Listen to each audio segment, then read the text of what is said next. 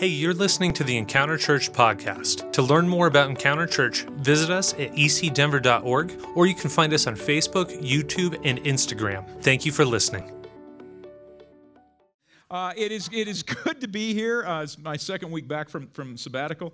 Uh, missed you guys if you haven't seen it. And I want to say hello to our online family as well as our in person family.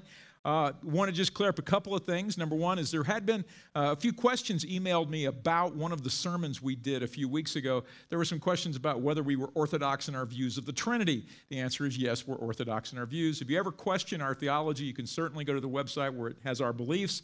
We also encourage you to ask questions, don't make assumptions. Uh, we're happy to answer questions. In fact, it, it sparked intense and vigorous and how would you say passionate debate uh, that was really fun um, sort of amongst the pastors and i but we have been orthodox we remain orthodox and not planning to change. So that's good. The second thing to let you know is next week you know we we do not receive a pastor's appreciation offering in october which is pastor's appreciation month we always do it here at the holiday season when it's, you know, kind of, it's, everybody likes to get a little something during the holidays. So next week we'll be receiving an offering for our pastoral team. Encourage you all to be here and participate in that, both online and in person. Uh, I think it, you, you, just have to send give pastors uh, to the normal text to give number and it'll actually work out. But what are we doing today? Well, today we're starting a series, and it is our, our Chris, Thanksgiving to Christmas series. Now, by tradition, something called Advent. You guys know what Advent is? The Advent season should begin next week because Christmas Eve actually is the fourth Sunday before Christmas. However, because Christmas Eve is the fourth Sunday, I exercised pastoral privilege and we're beginning our Advent series this week. All right, so we're doing it a week earlier than, than tradition dictates. And so let's just talk about Advent. Uh, how many of you grew up in a congregation where you did something with Advent? A half dozen of you guys. Well, I, I didn't grow up in a congregation that did anything because we didn't go to church. Okay, so I, I, didn't, I didn't know what it was. I never saw what it was. And I, I realized that Advent is something that has kind of become out of favor and distorted. In fact, if you, if you Google Advent calendars, you'll find Advent calendars that have everything from 28 jokes of the day that every day during Advent you can encourage yourself with a dad joke. Not against dad jokes, not sure what that has to do with Jesus. You can find a chocolate of the day. You have 28 different chocolates. You open a little window up and there's chocolates in there. there there's all kinds. There's a, there's a motivational thought for the day. There's, there's even one if you're, you know, eh, there's 28 different whiskeys and you can open it up and, and have a different whiskey, which seems, I don't know what that says. But, but the traditional idea of Advent, and I, I many of you may know this and, and many of you may not. Traditionally, when Advent was initiated in about the fourth or the fifth century, and for literally thousand plus years, what Advent was, was an encouragement from church elders and church leaders to Christians to take the month before the Christ Mass, before the celebration of the birth of the Christ child, to really prepare themselves spiritually for his second coming. Okay, that's what Ad- Advent is a word that means coming. It means to arrive. You know, it, it's, it's, that's the derivation or the etymology of it. But, but with, with the church, we've sort of kind of walked away from that. And so I really felt led this year to kind of take us back to our roots as, as Christians and really talk about when we think of the birth of Christ and we want to celebrate Christmas. We're going to have a great Christmas celebration here at, at Encounter. It's going to be wonderful on Christmas Eve.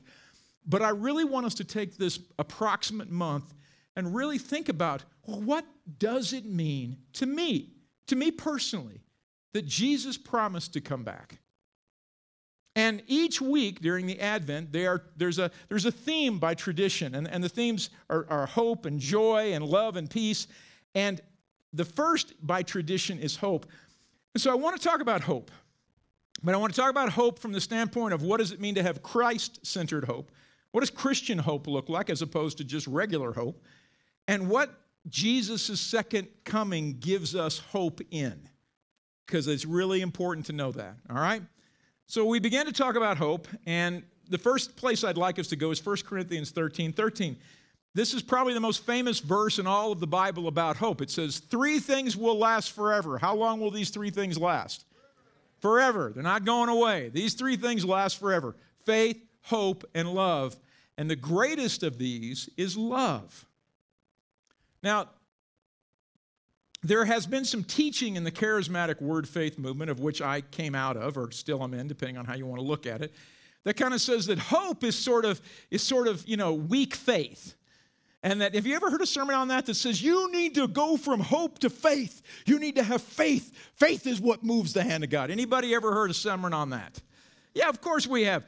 Well, the problem with that is faith, hope, and love are all three gifts of God. And we'll talk a little more about that. And to me, faith is not better than hope.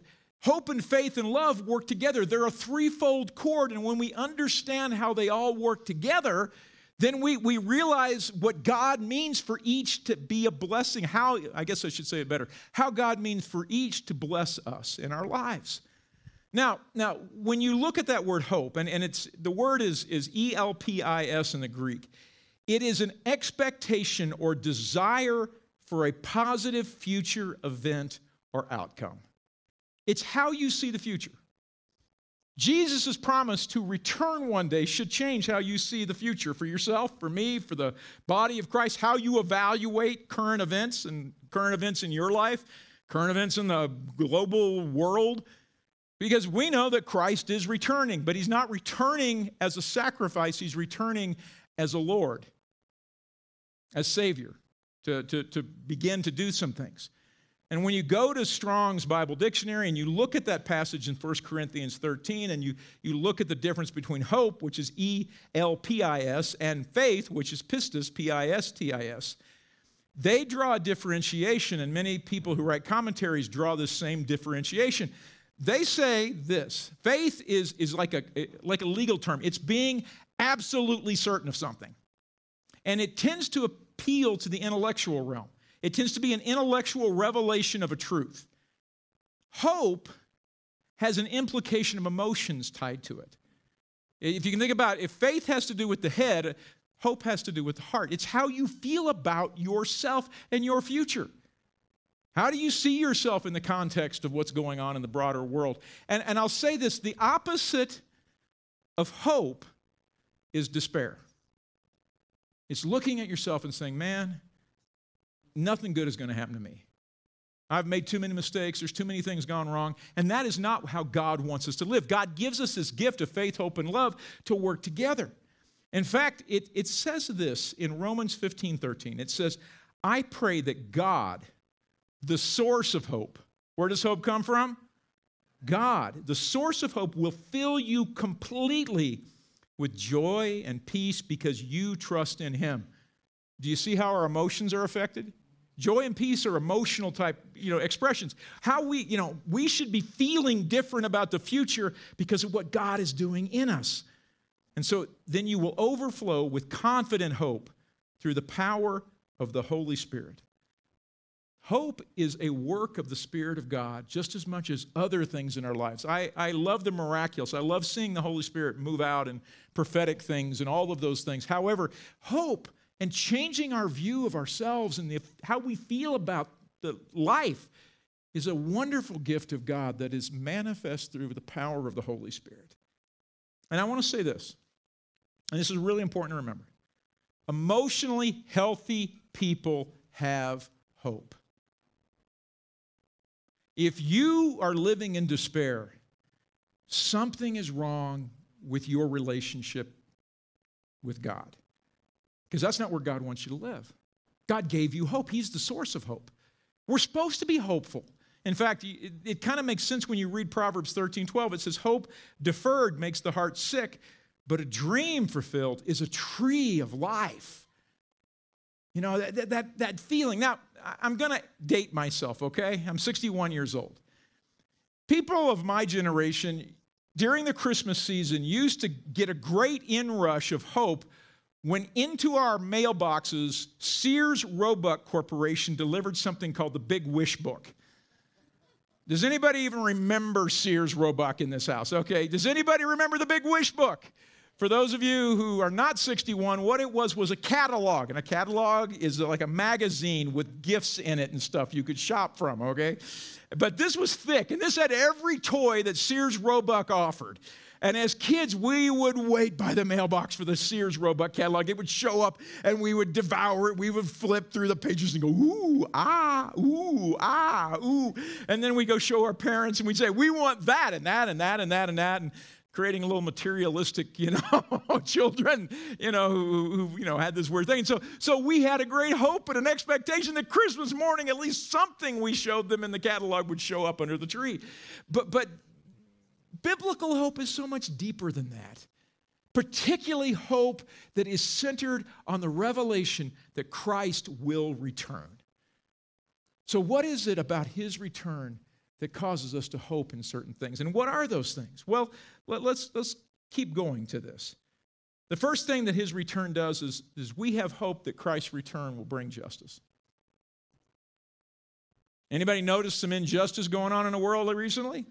Some unfair things happening, some good people being treated bad, some bad people being treated good, some people who shouldn't prosper prospering, some people who ought to prosper not prospering. There is all kinds of injustice in this world. We live in a broken world.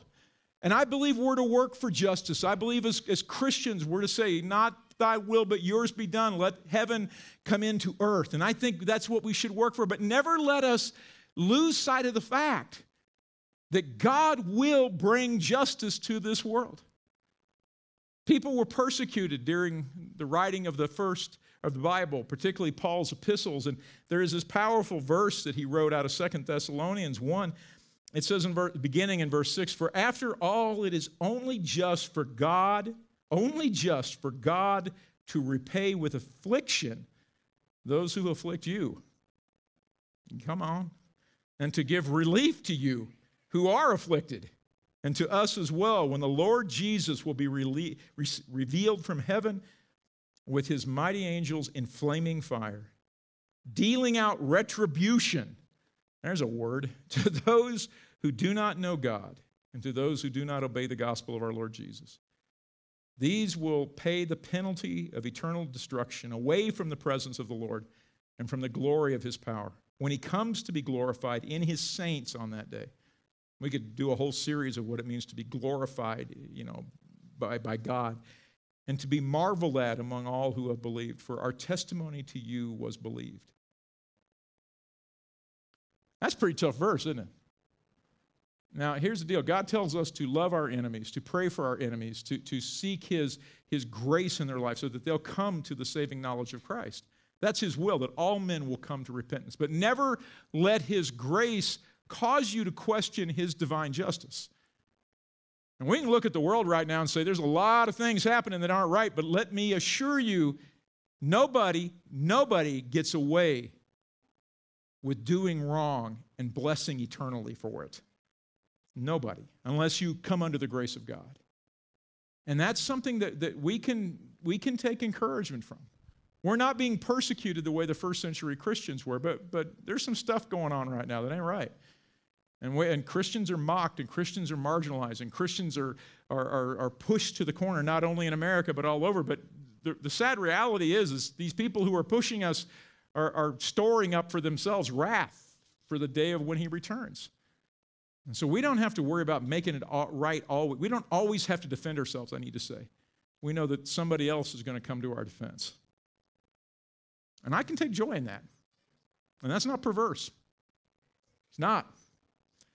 God's justice is coming. Second thing, though, we can have hope for we have hope to be glorified by our works as we wait. God is glorified by you doing good stuff, you reaching into the world and making a difference, you finding within yourself the gifts and the talents that He put there you recognizing the opportunities that, that He has brought to you and saying, Wow, God has given me an opportunity to do something that matters, and He gets glory when I do it. I, I, I love this passage. To this end, also, we pray for you always that our God will count you worthy of your calling and fulfill every desire for goodness and the work of faith with power so that the name of our Lord Jesus will be glorified in you and you in him, according to the grace of our God and of the Lord Jesus Christ. You're going to make a difference in this world. You can have hope for that. You don't even have to question that you're not going to make difference. Now, I'm going to be honest with you. Part of our problem is, is our world's definition of people who have significance or people who make a difference is jacked up. Okay? If you don't have 2 million followers on social media, you don't matter. How stupid is that? Are you going to tell me that meeting with people to have a coffee and talk about life and share one on one, or maybe two on one, or, or even in a Bible study, that there's no significance in that? That that doesn't matter? What an idiotic assumption. And it's idiotic because it doesn't agree with the Word of God. God means for us to be impactful. It doesn't mean that everybody is going to be a celebrity. We're not all going to get a star on the Hollywood Walk of Fame, and that's okay. All right? You know, it, it's, it's, it's, it's ridiculous, but I do not have to be afraid that somehow my life loses significance. Even in the later seasons of life, there, there is this, this throwaway concept now that somehow you, you hit middle age or you hit your senior years and oh you know he used to be able to do something that mattered but not now by the way do you know how when do you know how to tell when you've hit middle age you know, okay, let me give you the, the, the absolute best definition. The day you get out of bed and you stand on your feet and something hurt, hurts that didn't hurt when you got into bed, you come on, there's some amens in this house. Y'all know what I'm talking about. You, you get up and you st- put your foot down, your ankle goes, ow, what the heck is that? That wasn't hurting when I went to bed. That felt fine last night, but it don't feel, come on now, there's some amens in this house. Let me just tell you, that's the moment when you've hit middle age. I'm not going to ask for a show of hands to know who those are. I'm just telling, come on now. It's, it's there. But just because you're, you're 70 or 80 or 90 doesn't mean your life doesn't have impact, doesn't mean it doesn't have significance. Because the Bible says because Christ is coming back, He wants all of us to work until we're taken to be with Him. Might be praying, might be interceding, might be serving, who knows? That's a promise. You know, some Jesus, you're coming back someday. And you want all of your followers, all of your believers, to have a hope that their life and their walk with you is supernaturally empowered to make an impact. And maybe it doesn't match the world's definition, but it doesn't mean it isn't important. I think that's cool. All right. What else do we have hope in? We have a hope, speaking of middle age, that Christ's return will bring an end to death and decay. I'm going to read this to you from Romans 8. For we know that all creation has been groaning as in the pains of childbirth right up to the present time. And we believers also groan, even though we have the Holy Spirit within us as a foretaste of his future glory. For we long for our bodies to be released from sin and suffering. We too wait with eager hope for the day when God will give us full rights, our full rights as his adopted children, including the new bodies he has promised us. Jesus Christ did not die for you to live in a sick body. He didn't. He died for you to live in a healthy body. And, and I believe in present day miracles. We see present day miracles. I had a man email me who used to go to the old Happy Church just this week, and he said, Do you still see healing miracles? And I said, Absolutely. However, not every healing manifests in this life. But can I just share something to you? I have spinal stenosis in my lower back. Every morning I get up and it hurts. Some days it's a two, some days it's an eight. You know, it just kind of depends on the day. But I am not going to go through eternity with a bad back. I'm not going to go through eternity with a bald head. I'm uh, seriously, I'm going to have I'm going to have beautiful hair. It's going to be long. Y'all going to be jealous of it. It's going to look so good. I'm going to look good. I'm going through eternity. I'm not going to have a muffin top. I'm going to have a, an eight pack or a nine pack or a six. I don't know what I'm going to have. It's all going to be packed in there and it's going to be ripped and it's going to be good. It's going to, I'm going to have that because my eternal body is way better than my body now. And I won't have to go to the gym or skip carbs to get it. Can I get an amen from somebody in this house? And, and so I can look with great expectation to the future, knowing that, you know, there is hope for my body to be restored in this life. But I also know that whatever pain or whatever I go through because I'm 61 and not 16, you know, whatever the issues are that I deal with, that in eternity, when Christ returns, he will restore to me the full rights of my inheritance, everything that he died for me to have. And you know some that makes living with this current affliction of no account. There's even a verse about that someplace. So that's pretty cool. We have hope that Christ's return will bring an end to death and decay. But we also have hope that while we wait, he will help us to live holy lives. I don't want to see anybody raise their hands, but here's the truth. All of you online, all of you in person, you struggle to live holy lives because that's what it means to be human. And yet we have this, this verse that says, and the Holy Spirit helps us with our weaknesses. Uh, for example, we don't know what God wants us to pray for, but the Holy Spirit prays for us with groanings that cannot be expressed in words. A lot of times you're trying to fix yourself and you keep praying for yourself. Maybe you need to pray in the Holy Ghost for a bit. And the Father who knows all hearts knows what the Spirit is saying, for the Spirit pleads for us believers in harmony with God's own will. And we know that God causes everything to work together for the good of those who love God and are called according to his purposes for them. We live in the most dopamine addicted generation in the history of the world. Okay? You guys know what dopamine is? It's kind of like an artificial opiate, and it's, it's, a, it's, it's a painkiller, it's a rush, it's a, it's, a, it's a drug that your body produces naturally. And God intended you to have dopamine.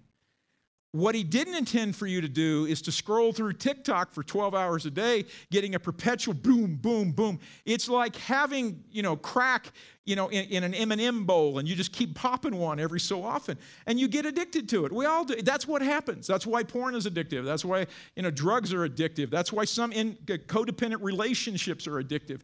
They all feed that, oh, that, that dopamine hit. And we just keep we keep just indulging in it. And everybody has a challenge with it. It's it's just the nature.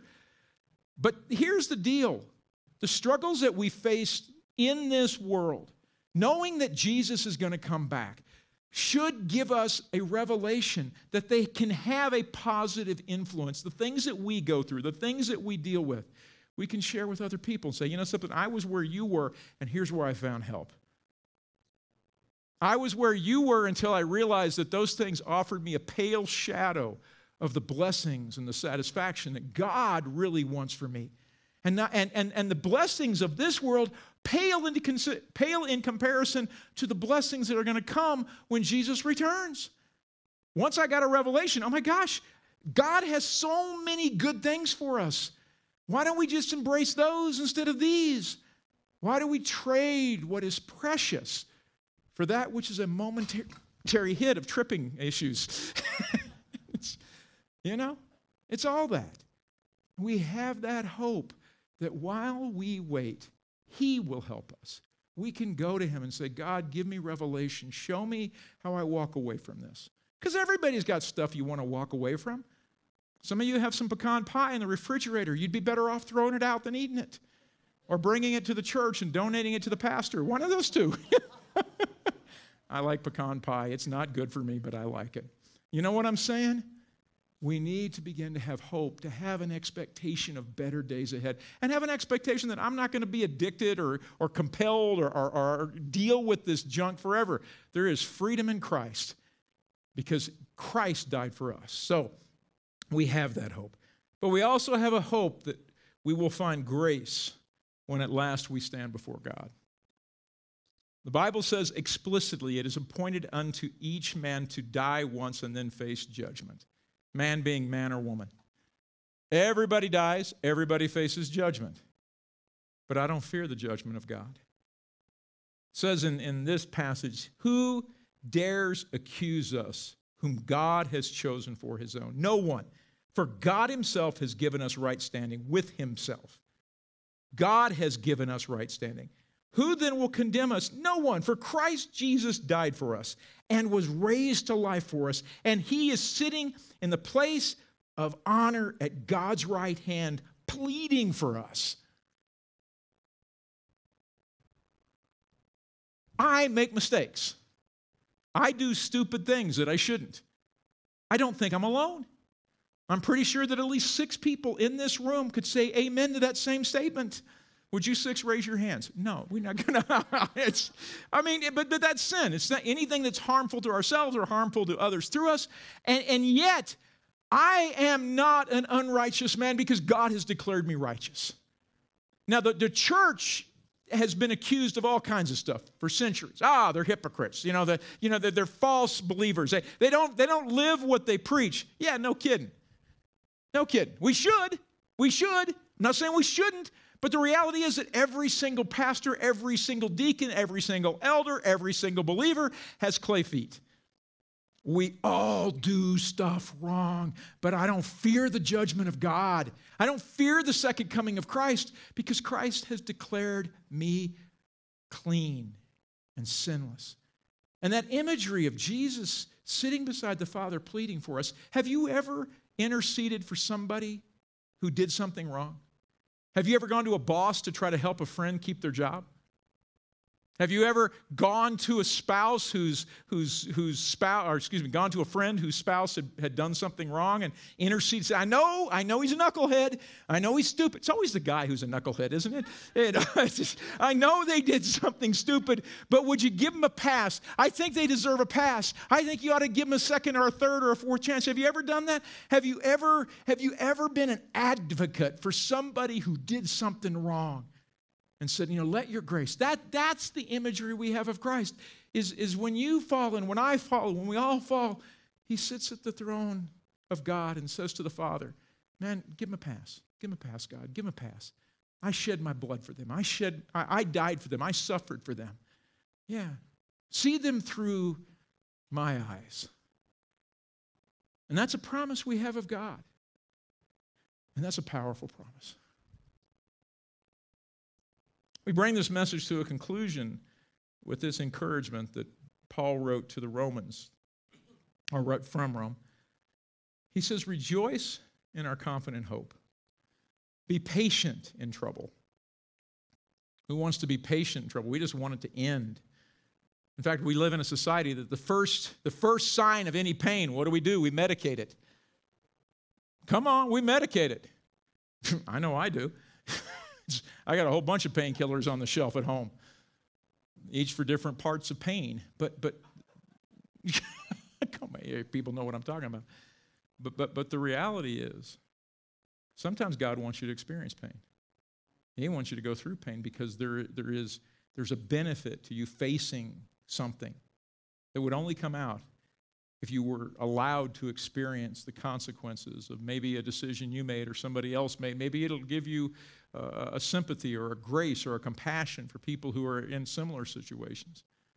I can't explain why God allows us to experience pain, but I can tell you this, and we read it this morning, that God causes all things to work to the good of those who love Him and are called according to His purpose.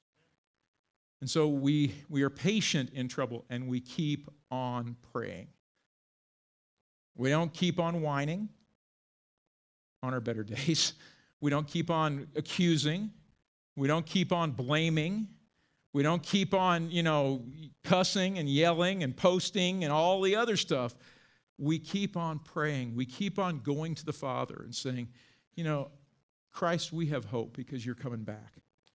God, God, we have hope that, that the injustices we see are going to be turned around someday. God, we have hope Lord, that, that, our lives are not going to be meritless or, or without significance, that we're going to do something. We have hope that, that, that, that you're going to be glorified in our works. We have hope that the pain, the physical and emotional pain that I'm enduring, will someday come to an end and I will spend eternity in my glorified body.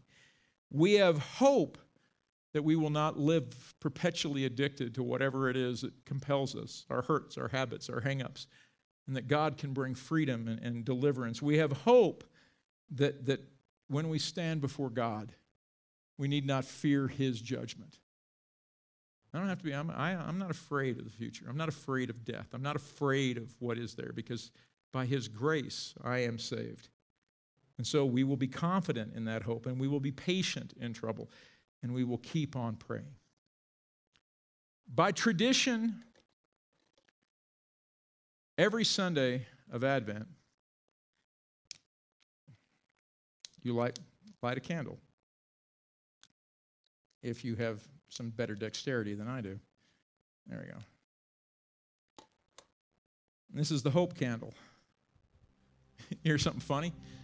We showed this in first service, and the, somebody saw it on the video, and they said, How come you're holding a candle that says hate? because it's H O P E. I want to just say that it is not hate, it is H O P E.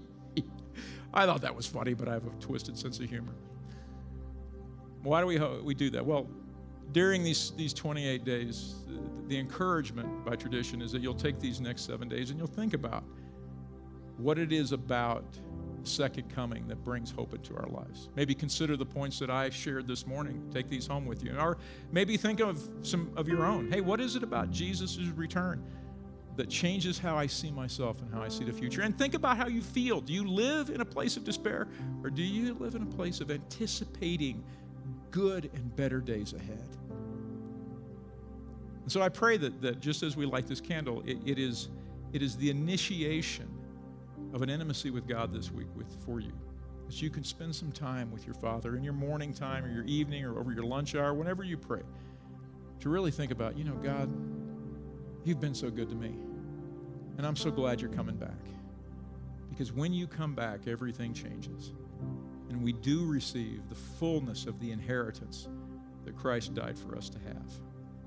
And that, that is something to look forward to. If you would stand with me for the end of the service, if you can. I know some of you may have a physical issue, but if you're watching online as well, I would like to ask you to stand. And I'd like you to focus, if you could, on this candle and focus on it as an initiator or a, a spark to begin a period of Advent this holiday season that's more than just opening a door and eating some dark chocolate. It's opening a door and experiencing change.